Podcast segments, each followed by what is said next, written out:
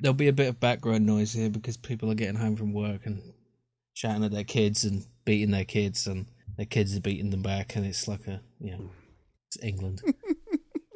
That should be in the travel literature. yeah, beating their kids. It's England.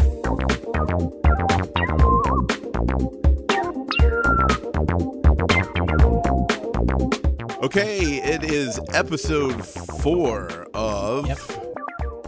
Jim, Jim and and and and Pat, Pat really interrupt interrupting- each other. Thanks. Yes.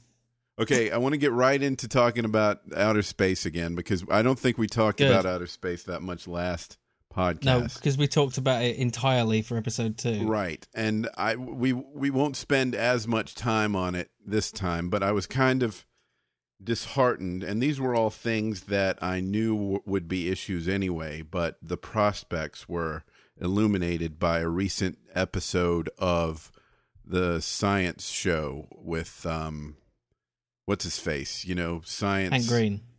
Yes, and um, and going to Mars, manned missions to Mars, hmm um, and all the obstacles that they have to overcome regarding radiation and fuel, just the ridiculous amount of fuel, Yeah, the propulsion. propulsion, and radiation. So, Yep. um, They should use the radiation to propel them through some kind of that's what I was thinking. fi- And like, really. yeah, radiate, like hook a bunch of a huge microwave up to the back, and I don't know. I don't know where I'm. Going. Well, going. no. The, the, see, the funny thing is that is actually a feasible form of propulsion. You, it's called solar sailing. Uh, you have a sh- because light has mass. When it hits an object, it actually imparts some of its momentum when it's absorbed. So, if you have just uh, an object in space and it's hit by a photon of light, it is moved ever so slightly. So the thing you can do is if you have a huge sail, literally a sail, of very very light material, uh, and attach that to a spacecraft, then the all the light hitting that will push the spacecraft. Unfortunately, it's very slow, and the the advantage of it though is you don't need to take your fuel. You're literally sailing like in a sailing ship on the ocean. couldn't you also uh, use that in tandem with some sort of solar energy gathering um thing so that you know it's it's it's the equivalent of having a sailboat with a motor on the back of it Well, it, it's yeah. I suppose you could put solar panels on the um, on the sails, but if you're turning some of the energy into electricity, are you Are you sacrificing some of the energy of motion? Like if you absorb it and turn it into electricity, does that make it no longer push you as far? I don't know, because energy is conserved. You know, I suppose the alternative is you just heat up the solar sail. So I'm not sure. it just it seems very because of the radiation concern time is a definite factor right so Yeah, radi- radi- like a lot, like all kind of toxicity. It's all about dosage. You know, you can take a small amount of radiation constantly because your body can repair itself from small damages. It's when it takes too much at once that it can't handle it, and it, you know, then you die of radiation sickness, and it's terrible. and what about what's a better insulator from radiation than lead Well, it's uh, the thing. I think we should more uh, clearly go over the actual problem here. Is uh, because not everyone is going to have seen. We'll link to the uh, to the episode of SciShow, but not everyone will have seen it yet. So the issue is that on the trip to Mars, you're getting outside the Van Allen belt and stuff, and so uh, there's all this radiation coming from the sun and radiation coming from outside the solar system, which is just gonna, you know, give you cancer and kill you. Um, and because it takes, I don't know, months at the very least, like I think it's like eight months or something, at the small shortest estimate to get to Mars, you're gonna basically die of radiation sickness. And even if you s- stack on like thirty feet of water, it's not going to be enough to stop the cosmic rays because they're coming in so fast and so energetically. So, like you said, you said isn't something can't you just use lead? The problem with lead is it's kind of heavy. you need to launch that into orbit. You know, Yeah, I mean, you'd have to do it piecemeal and then construct whatever human encapsulating component of the ship. Um, yeah. I, I mean, you could use like some more heavy elements, but the the problem is just that more of a lighter element would would do the same as less of a heavier one. So just more aluminum. Or more water. See, the advantage of carrying water is you need it anyway, and you can use it to uh, to drink and then to put your drinking water back into. You know, piss in the pool. You'll be uh, you'll be drinking irradiated water though. Yes, but something isn't uh, see, something isn't dangerous if it's been exposed to radiation. Necessarily, it depends. It's, it's like when you put something in the microwave. You're exposing it to radiation, but it's not becoming radioactive. It's like if you if your hand was in the microwave, if you break the front, put your hand in there, then you'll get problems with your hand, not just because of the heat, but um, there's a practice of uh, sterilizing food with radiation, which is using actually like deadly radiation to kill bacteria and stuff in food. And people are afraid of that because they think it makes the food radioactive. It doesn't because it's temporary. You know, the effect is not, it doesn't change the matter, it just kills the life. Um, so irradiating the water won't necessarily make it radioactive. That's the point. So we should we should dump a big bucket of water on Chernobyl and hope for the best. No, because that's already that is actually radioactive. That's not. Um. Anyway, that, they actually what they bucket are you gonna get? That's gonna. they actually did that. cover- That's what they did when it Oh. was when it was yeah when, when it was uh, melting down. They sent guys in there with token lead outfits, which were completely inadequate, to hose it down. You know, um, to cool it down, and uh, they died terribly. They should have. Everybody should have jumped into the fridge that um that mm. Indiana Jones. Oh wait, that's a. Is that a spoiler? It happens right at the beginning. It doesn't. The, It doesn't matter if it's a spoiler because the movie itself spoiled Indiana Jones, so I yeah, don't think. exactly. So fuck the movie. Yeah. And anyway, everyone knows about that. It was so in- infamous, you know, because he would be chunky salsa in that thing, the way it was bounced around. The other thing though is that Oh, of course, it wouldn't protect from the radiation, but you know that you can kind of look past because we don't know much about radiation. But you know what happens if you get into a metal box and drop it off a cliff. You get hit by the metal boxes inside when you hit the ground. It's like being hit with a metal box. that was one of those new pillow lines. It's it's as it's as absurd as if they dropped the fridge on him at that speed and then shown him getting up. That's exactly as stupid as it was. Yeah. You know. but it's not the first time. There are there are a lot of unlikely things that happen in Indiana Jones, even the Indiana Jones movies that people love. Um, just some liberties taking taken with physics that No, this isn't. This isn't taking a liberty. This is like, uh, uh, uh, this is. this is pulling down your pants and taking a shit all over physics. It's it's a person suddenly being five hundred feet tall with no reason. You might, you know, if you're gonna break things that badly, why not just do that? You know, why not just have someone die on screen and have a, you know, a tearful scene, and then just suddenly he's back in the next scene with no explanation, and everyone would be like, "Oh, stop criticizing it. It's just a movie." It's like, no, that's ridiculous. You can't do that. But for some reason, when it's physics, people like say, "Oh, who cares?" You know, just let it off. It's a movie. Well, it's cartoon physics. You know, people don't criticize cartoons because it's That's because there's an implied unreality to a cartoon. I know, but there's a, I think there's more of an implied unreality to Indiana Jones than people are giving it credit for. Hmm. Yeah, but it doesn't make that clear enough. I don't think. I mean, some of the going over uh, waterfalls and boats and things like that from the previous movies, it's possible that if they had done this in a way that he gets in the fridge, the bomb goes off, there's a very steep hill that he hits at exactly the right angle that allows that inertia to be slowly uh, enveloped by or or mitigated by the descent down the hill like a ski jumper. no, he'd he'd have to fall into like pudding or something. Yeah, you a know, or pudding some hill. kind of substance that Snow. that slows him down. it's so nuc- that the G nuclear winter happens in the time before the bomb explodes. While And- the explode, I th- see, the thing is about nuclear winter. It doesn't happen when the firestorm No, it's immediate. It's- right? it's this immediate new nuclear winter that that Right, so- happens between you're the time it explodes fixing- and the time he hits ground on this pro- ski slope that just happens to be there in the middle of uh, Area 51. So your proposition to fix the problems with the physics is to make it worse. It's to make it worse, of course. Yeah. Yeah. See, the thing is, it's not. You don't watch Indiana Jones with the uh, sense that you're watching Tom and Jerry. You watch Tom and Jerry, and you see, you know, Jerry about to smack Tom on the head with a hammer. You don't think, oh my god, he's about to kill Tom. You don't think that. You think, oh, we're about to see a hilarious slapstick reaction where nobody ever dies. Right? That's the difference. In Indiana Jones, they try to sell you that that there's uh, suspense and danger to these characters, and then they make them indestructible. It's a, it's a bait and switch, and it's just it's a trick, and I don't like that. But they've been doing it throughout the series, and the Angry Video Game Nerd even produced a video uh, outlining all the places that in the movies that we love that they did it as well. Name me one thing that was as egregious as the fridge.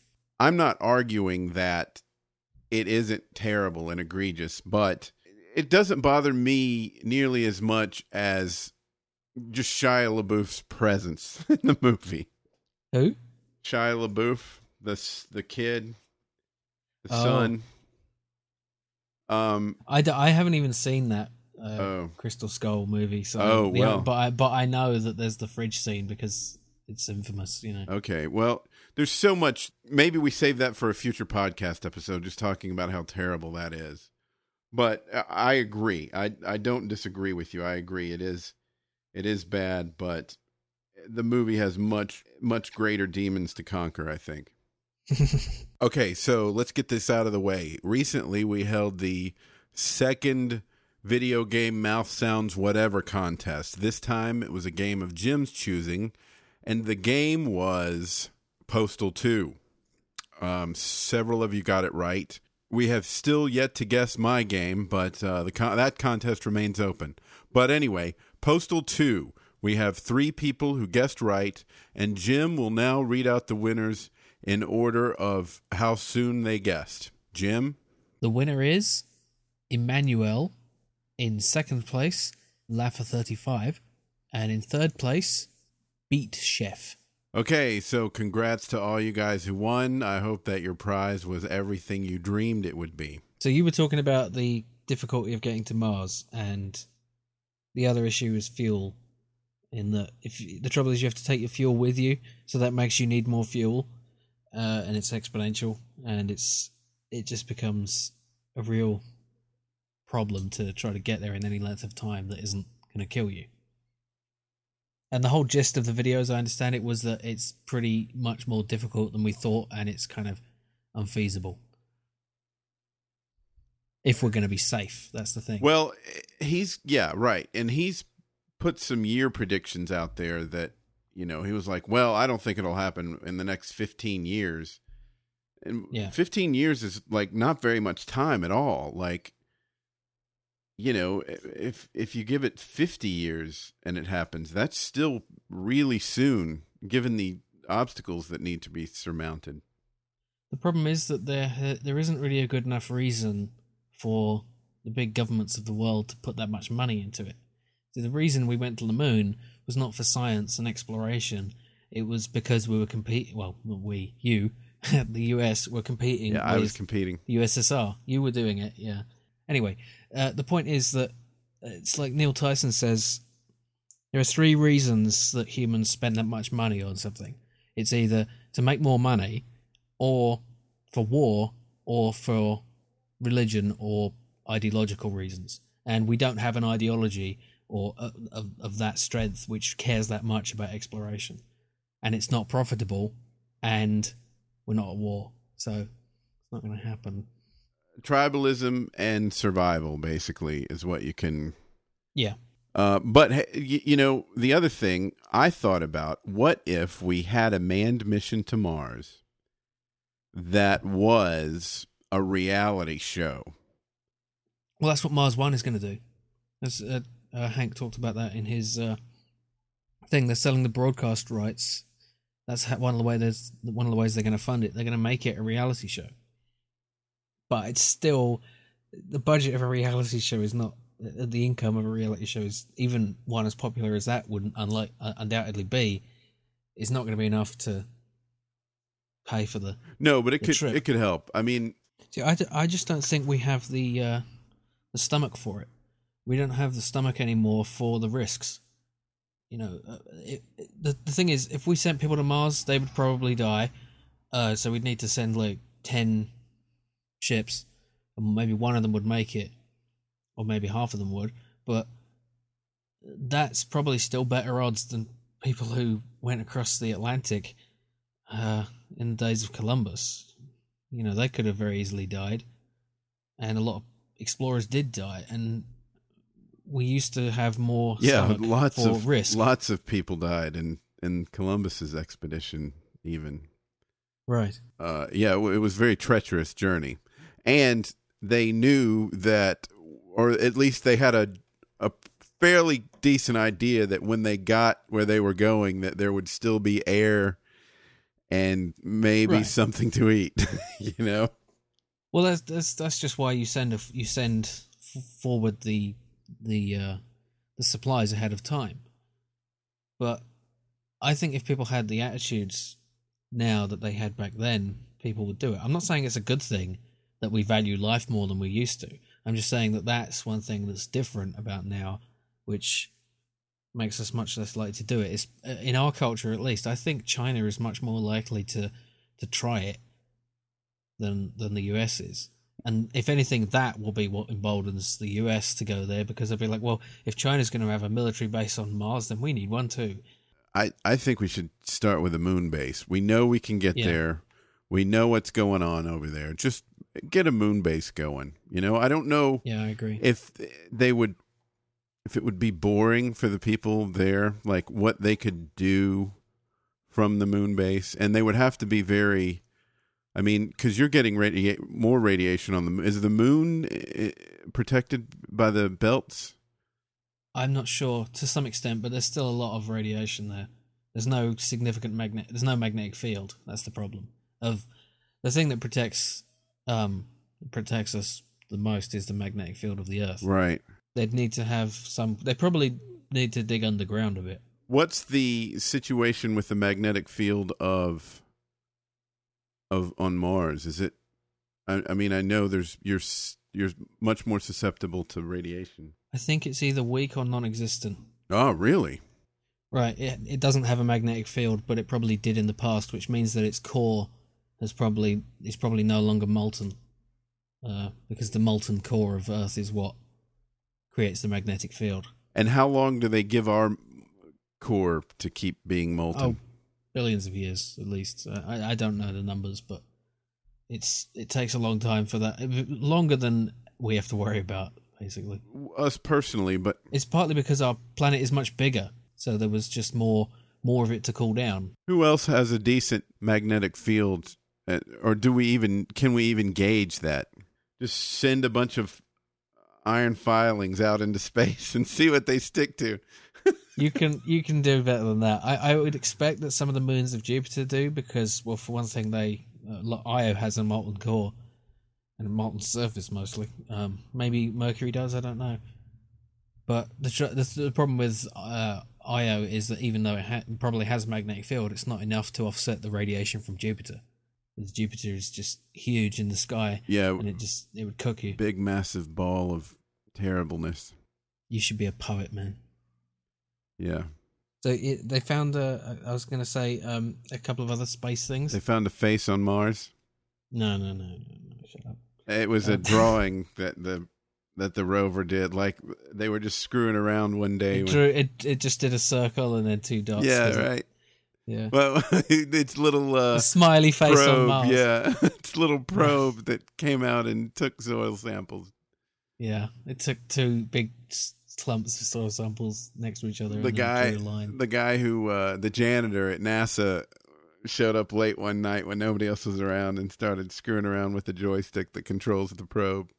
Yeah, because I'm sure they just leave it all unlocked and they they work around the clock, you know, because Mars has like a 26 hour day or something. Well, if they work around the clock, then then that means that they constantly need to have that room cleaned out. And you know, maybe he goes in there and he's like, "Oh, I've got this. Yeah, go go. You know, go have a shower. You've been here for days. Yeah. Also, they don't control it remotely like that because No, it's a joystick. It's just a joystick. even if if there was, That's how they funded like it. Ten they, minutes. They funded it by telling people how fun it would be if if you could, you know, drive this little thing around with a. It takes ten minutes for a signal to get there or something. It's not a very that- fun game. That, that's the one thing they over exaggerated was how how what the frame lag. rate would be. Yeah. the frame rate is, is one every ten minutes. No, no, no. The frame rate is fine. You just get it back. Oh 10 minutes yeah, later. you it's like it back it's like 10 watching. later. Yeah, It's like watching my stream when you're talking to me. You're like waiting. You think that's long? but it kind of would be one every ten minutes because you wouldn't. You'd push it forward and then wait ten minutes to see what happened. You know, you wouldn't go about recklessly, sort of. You, yeah. But if you if it started rolling down a hill, you'd be like, "Oh, that happened ten minutes ago. What do I do now?" Yeah, yeah. Yeah. You, what I do now is uh, wipe my fingerprints off the joystick and get back to cleaning out these trash cans. yeah. So one thing I heard recently about um, space is that uh, planets may be able to form without stars. Like, because if you imagine the way a star system forms, it's just a load of shit falling together from gravity. But if you start with a smaller amount of stuff, it won't form a star in the middle, it'll just form a planet. And so there could be, you know, thousands more planets than stars just floating out in interstellar space. Rogue planets just out there. And that's kind of interesting. Because it just, people always assume that planets are a thing of a solar system. But it could be that they're more commonly just out there on their own. It just, it just changes your whole perception of how the universe is. Now, some of these things that are hanging out at the outer reaches of the of the galaxy, I mean of the solar system with with Pluto, um, we see some, and then oh, here's some more, and I think you know some of them went somewhere else. Um, could those have been just sort of rogue bodies that were picked up? Yeah, in my very scientific assessment of all this bullshit that we No, no, no. just that, that, that is something that's possible, but I think it's kind of unlikely because of the relative velocities that they'd have. It would it would probably just go straight past, or uh, just be slingshotted away in another direction. And just because of the, the vast distances of interstellar space, you know, uh, it would be very unlikely that any two bodies would meet just by chance. Very often, at least. Well, they're predicting that in um, 2017 that a, another planet with life on it's just going to fly right past us. Who's And predicting that? Then we need to wave at it because No, they'll they'll be that? waving at us. Right. Who who's predicting this? Some crane. oh no, the the scientists, the the top, all the top scientists oh, are, the scientists. are predicting it. Yeah, I noticed you don't name any names. Oh, uh, Tyson, Yeah, right. Tyson chicken, I demand a citation needed, Pack Billy. Tyson brand chicken. Um, What what are you talking about? there's a chicken company here called Tyson Chicken. Is, is it a company that's that's very cowardly? It's cowardly in its in its predictions of which planets are going to come whizzing by in 2017. All right, that's everything. That is that That is, is you now have a PhD in outer space. So go go that's a, forth a subject. and colonize That's- the rest of the solar system, especially the gas giants. Go out right now and colonize the gas giants. How do you colonize a gas giant? That's what that's what that's what these PhDs are going to have to figure out. That's why we need PhDs who know about space, and that's why we've just told them. So now that There's you nothing know, to stand on. well, you don't know that. I do know that. Eventually, there might be something. We we talked about this in a previous. There might Right, be yeah. some something to stand on. Yeah, and by the plus, if there to it, is you're a- nothing to stand on, on. then they then they'd be, be smeared flying. on. They'd be flying around. No, they'd They- be falling. It'd be like the Jetsons. The colonies would be like the Jetsons, where everything's uh, just well- hovering out there. You remember? You remember the uh, the Cloud City from Empire Strikes Back? Yes, Cloud City. They don't really they don't really point it out, but that's at the, at the near the top of a gas giant. Yeah. Okay. So go take your PhD out into space and make Develop Cloud anti gravity. City. Yeah, Yeah, and you'll get to wear a blue cape. yeah. Make make type C, type three civilization technology. That's Yeah. Just skip over types one and two and just Type making three galactic eh, technology. civilization involves the wearing of a blue cape in space. no, It was a blue cape, wasn't it? He had a blue that, shirt. that's not what the a blue- types mean. That's not what. Yeah, Lando. Lando. Eh. He's from Cloud City. That's what they do. That's how they. That is the pinnacle of their technology. They they sure they made cities that can float and had all these things that looked like uh, ships that looked like two irons next to each other or whatever, clothes irons or whatever they looked like, shoehorns flying around next to each other. Look it up. Those Cloud City spaceships looks like shoehorns Oh right, yeah, yeah, yeah. but but they didn't really go to the next level of civilization until they started all wearing these blue these blue capes. But they didn't all wear them. Just Lando wore them. No, no, no. The rest of them were they had them put away. They only brought them out for for um uh ceremonies, you know, like somebody's getting married, somebody's dying, somebody's inhaling a new kind of gas that they've discovered in the giant. There's a ceremony for that. There's the cape ceremony, and Lando just wore his all the time because he couldn't be. But the thing is, if you wear a cape, you can't have a slogan on the back of your T-shirt and have people see it. Like, because Lando No, actually had, he did Lando have- actually had on his back, he had written, uh, "Darth Vader is here," uh, uh, but he forgot that he'd put his cape on, so he thought he was warning Han. But he was like, he was like, "Dude, they arrived right before you did. I'm sorry. Didn't you read my T-shirt?"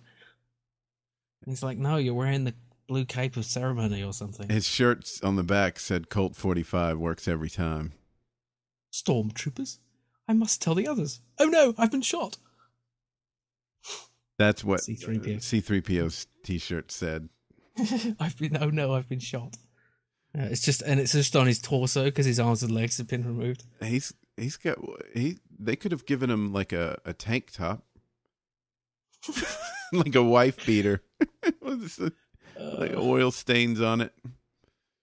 Um, uh, for those of you who don't know what a wife beater is, it's the name we give to a T-shirt um, that that's just like a white um, undershirt that is uh, has no. I don't. I- What's the proper name for that? What do you call those?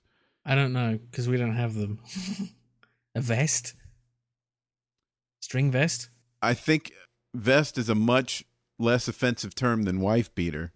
But you know, I didn't even give that term a second thought until It's uh, it's it's only slightly offensive. No, I don't I, I don't think it's it's it's a sexist term. I think it's derogatory is. toward those who might wear that. It's casting aspersions on the character of the person who's chooses to go around in one of those things and nothing else. I mean, uh, obviously pants. See, and over here, pants means underwear. Well, that's so- what I was actually saying it in the Okay. in the UK term. So yeah, you're mixing up the American term for a vest with the English term for Or underpants. underpants, yeah. Okay, so that is space.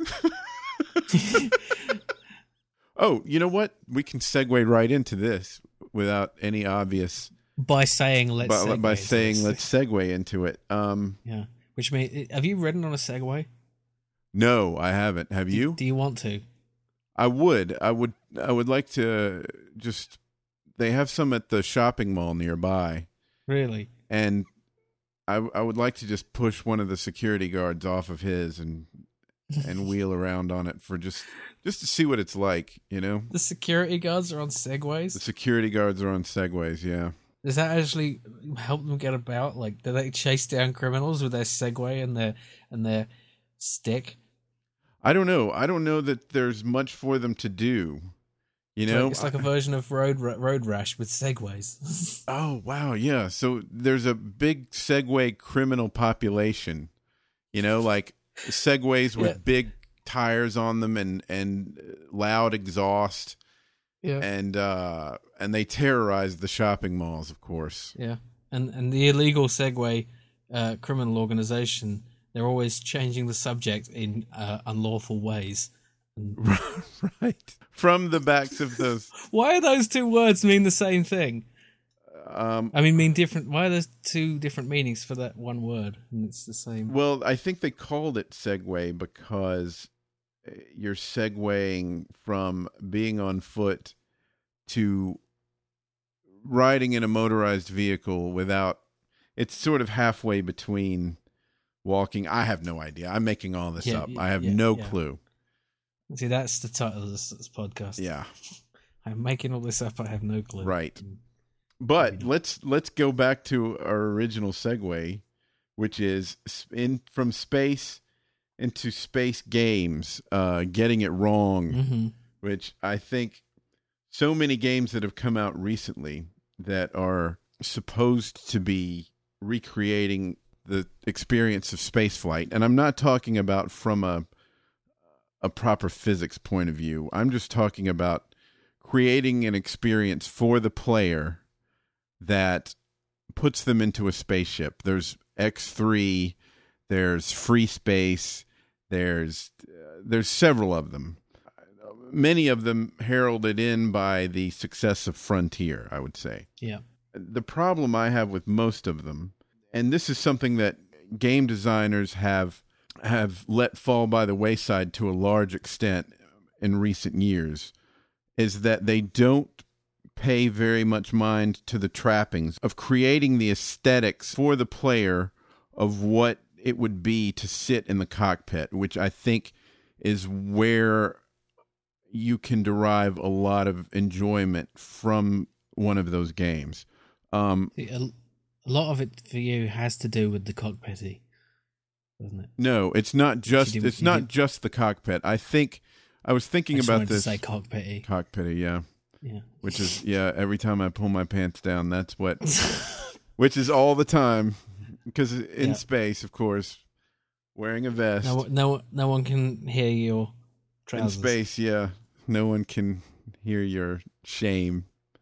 Uh, not just what it's like to be in the cockpit.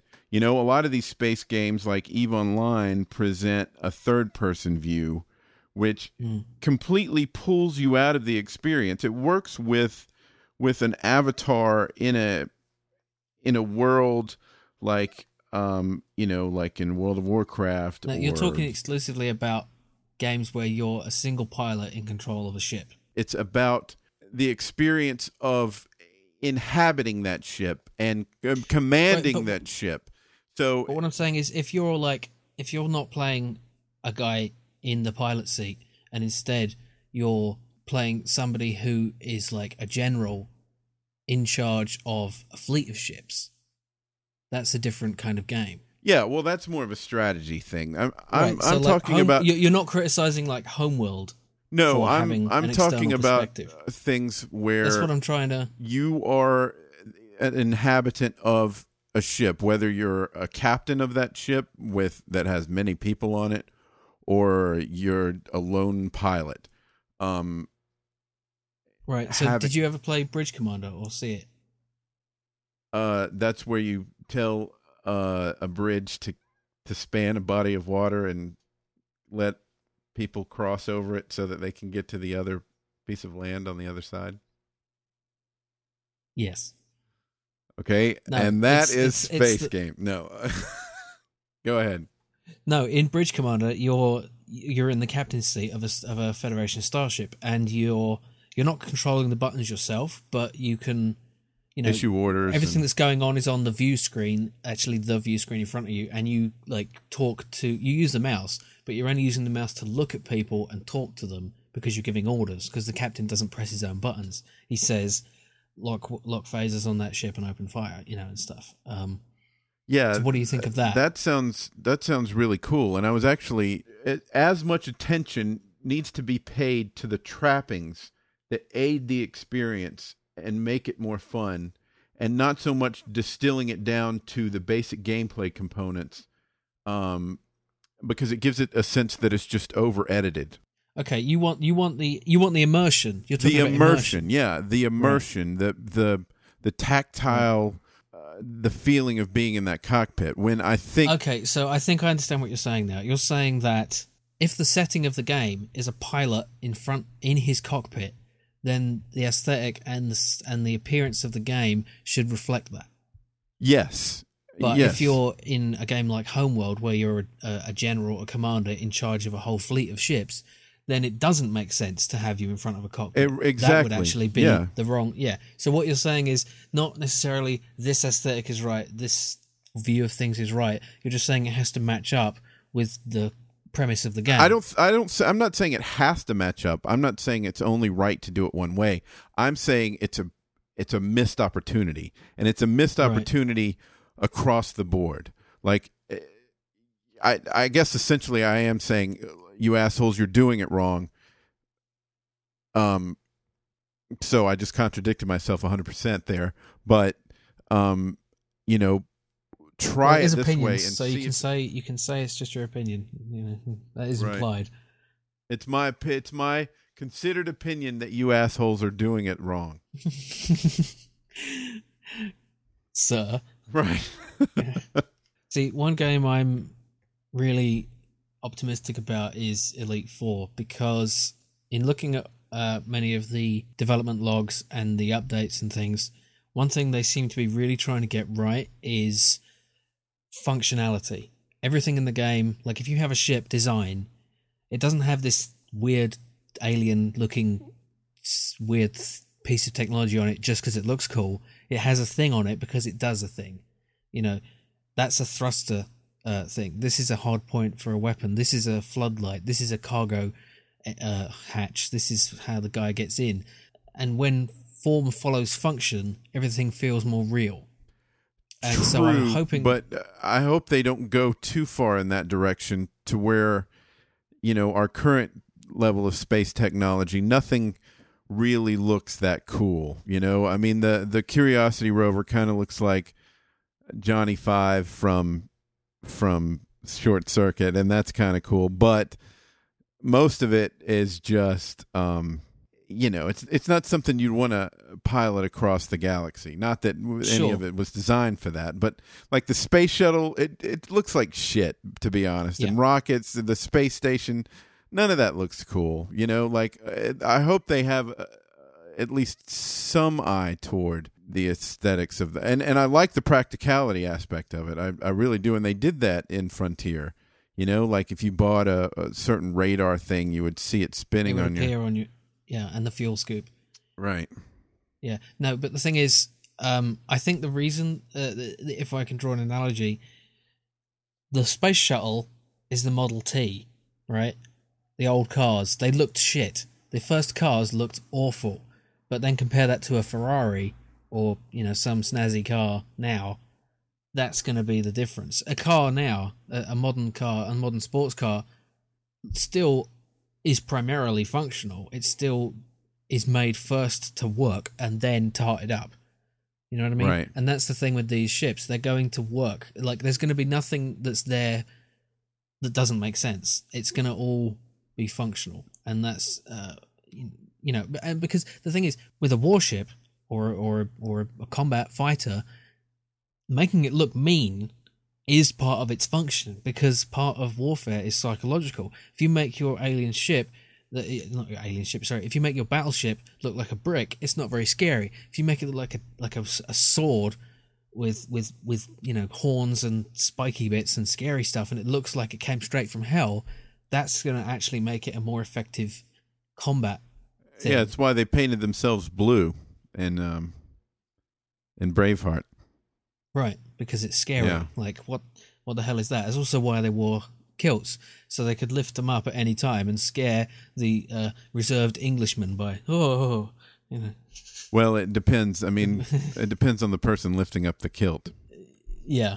uh, It could just it could just embolden you Yeah. like, look, he's a weak man. and scotland is pretty cold too so Yeah.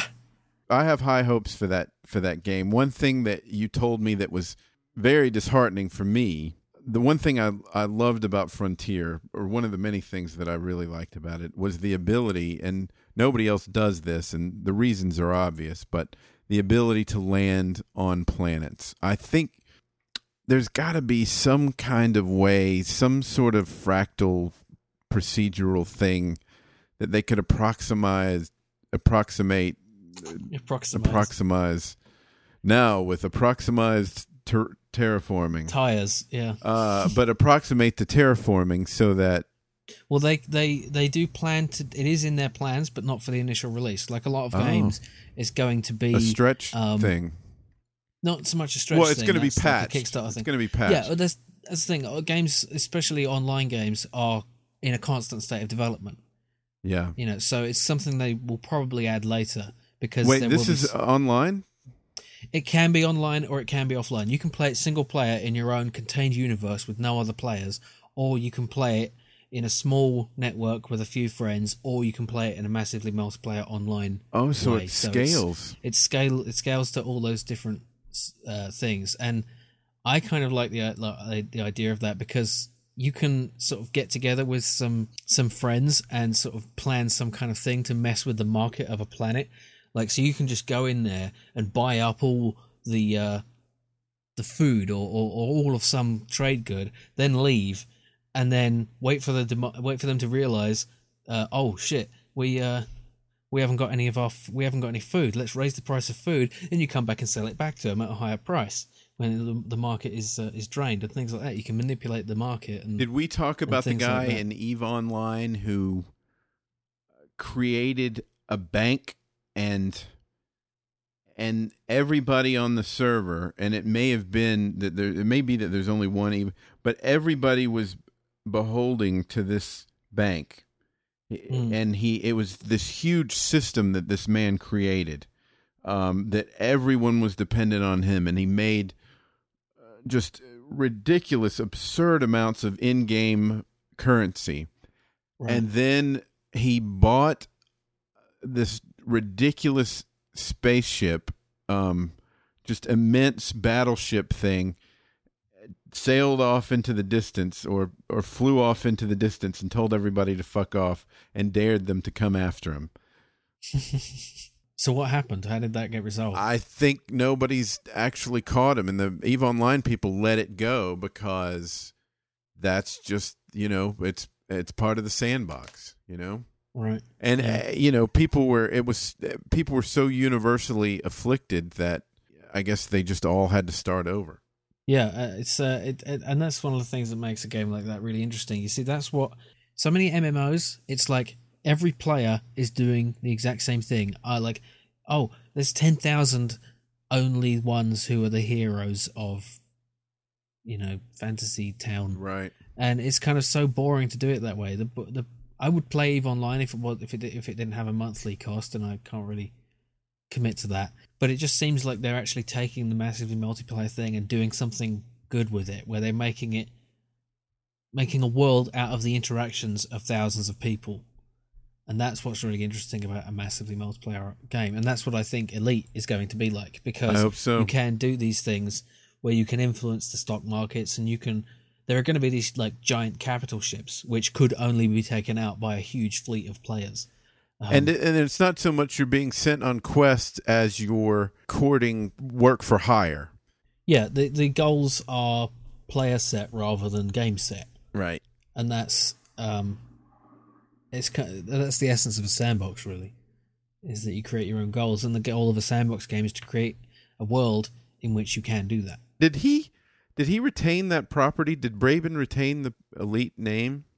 Yeah, he's well, he's Frontier Developments has been making games since they did Roller Coaster Tycoon that series and uh, a few other games. I'm not sure exactly, but they kept the games company going, and they still have all the rights to Elite. So it's you know it's, we're going to see all the same uh, ships, you know things like the Sidewinder. There's all these great uh, development logs showing all this concept art, and it's all really cool. And this is where I you know getting this information about the. Uh, the functionality of things and stuff, and it just and uh, there's a YouTube channel where Braben himself is talking about some of the things in that are going to be you know, development logs of things that are going to be in the game, uh, and the trading system and uh, some of the different roles you can have, and, and things like in in in Frontier, if you buy some fruits and vegetables somewhere, they're the same fruits and vegetables everywhere. If you go hundred light years to sell them, you make as much money if you went four light years to sell them at the same kind of system. But in this, it will be like if you take something a long way, it'll be like these exotic fruits and vegetables from this alien world really far away, and you'll make tons more money. Yeah, it's not just generic interchangeable fruits and vegetables. Yeah, it's uh, and there's just going to be so much more done with it, and it's it's really I really wasn't sure this game was going to actually come about because it was promised for like ten years. We were waiting for it, and you know the thing is the technology wasn't really there to do with it what its potential demanded. It just seems like now is the right time to do it, and I'm I'm, just so glad it's coming about. And even though, like like you said, that the planet's not being landable is is a downside.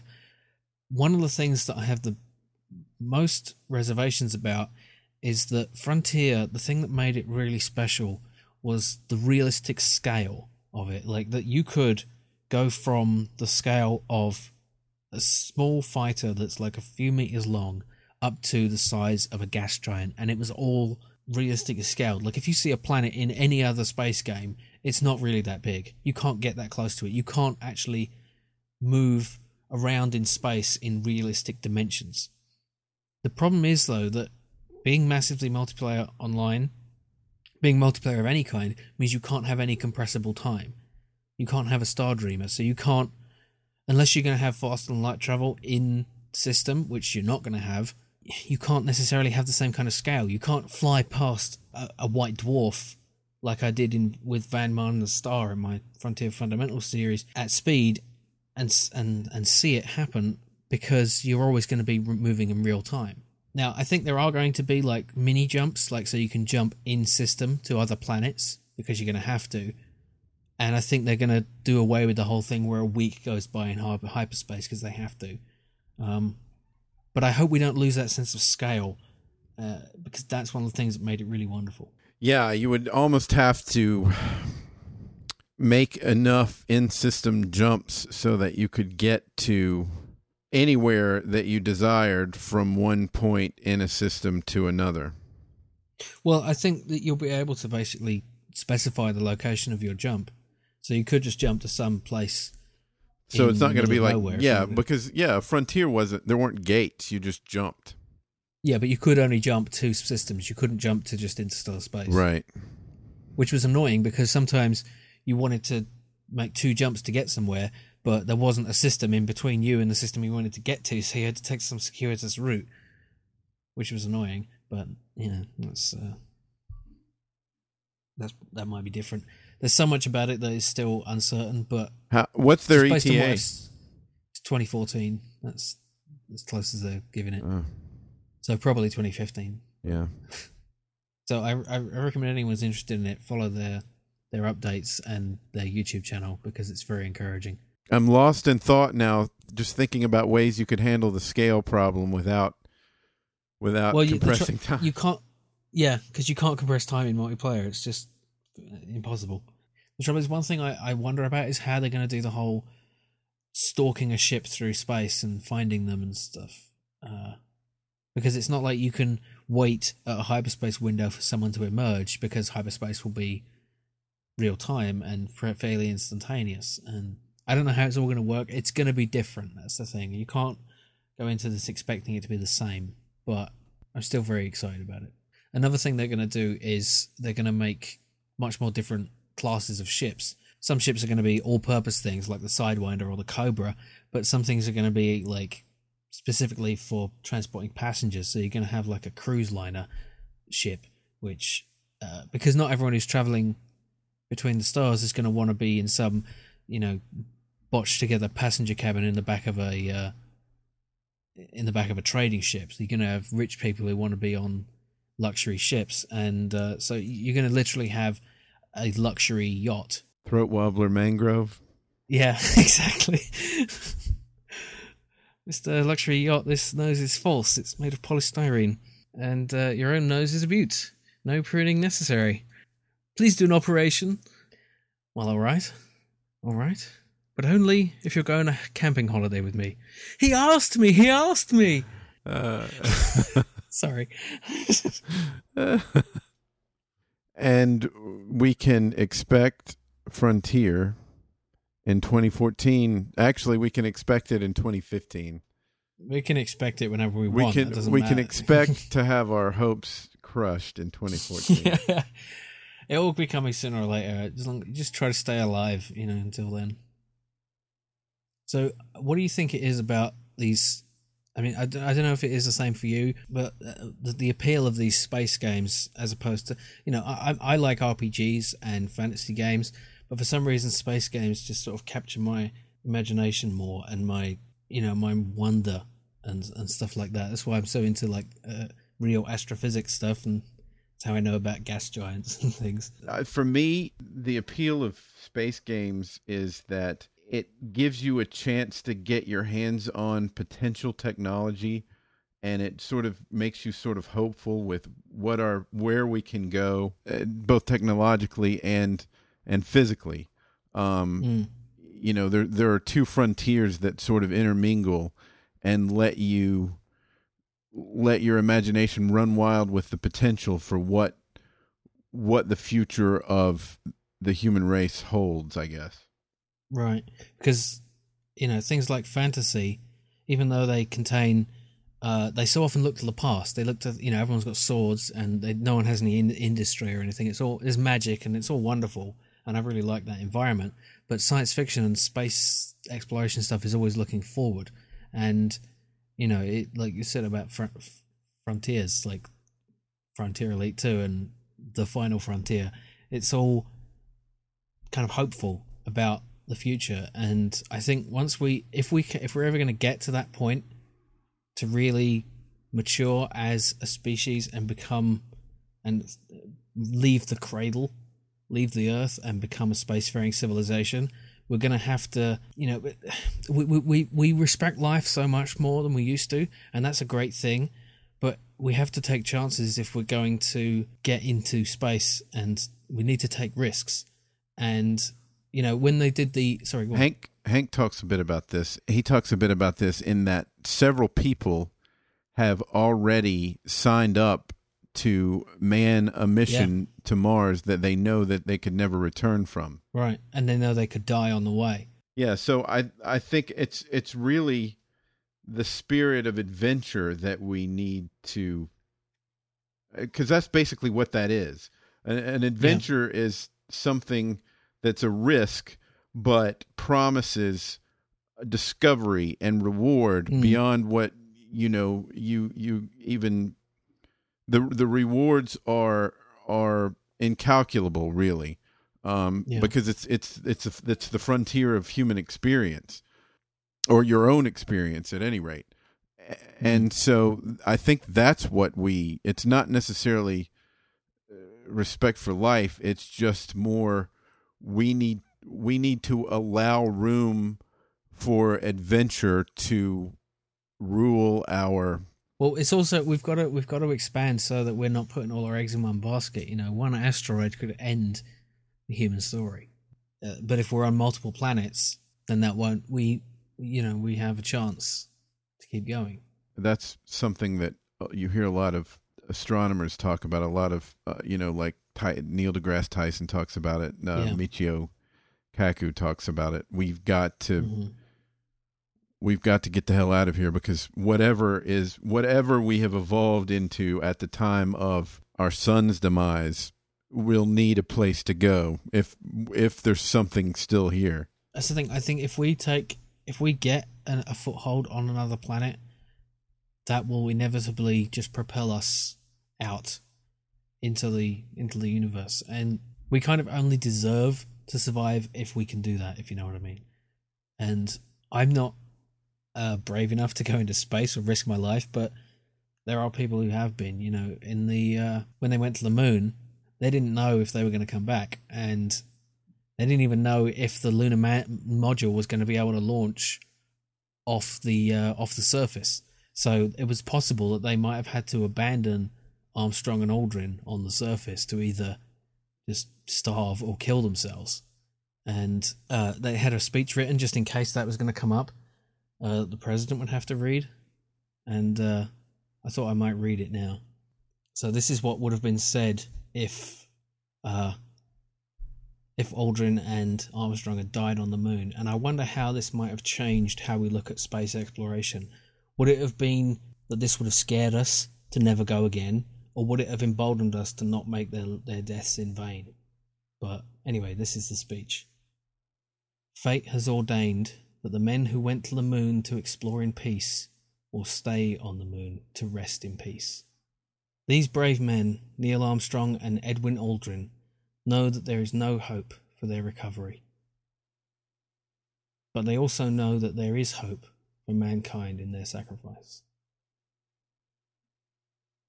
These two men are laying down their lives in mankind's most noble goal the search for truth and understanding. They will be mourned by their families and friends. They will be mourned by their nation. They will be mourned by the people of the world. They will be mourned by a Mother Earth that dared to send two of her sons into the unknown. In their exploration, they stirred the people of the world to feel as one. In their sacrifice, they bind more tightly the brotherhood of man. In ancient days, men looked at stars and saw their heroes in the constellations. In modern times, we do much the same, but our heroes are epic men of flesh and blood. Others will follow and surely find their way home.